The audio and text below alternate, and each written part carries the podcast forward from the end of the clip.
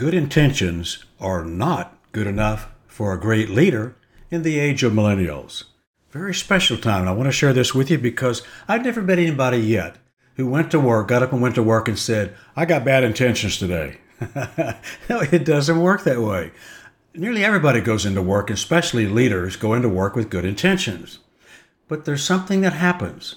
You see, sometimes our good intentions are not what we think. And what happens is, as it lands on others, they perceive it differently than what we intended. Hmm, perceptions. Big word for leaders, perceptions. Because in perceptions reveals blind spots. We all have blind spots. Come on, be realistic about it. We have blind spots, but we need to discover what those are.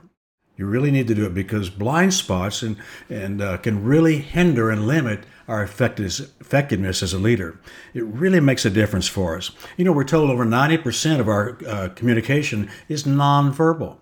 So it's not a matter of what you say, it's how you are, it's what your body's saying, your body language, it's your spirit. There's so much going on there that's really critical for you. So do please go to work with good intention. Thumbs up, good for you. Start there. I know you're going to get clobbered with things coming up that you didn't expect, but good intentions, remember, are not enough for a great leader.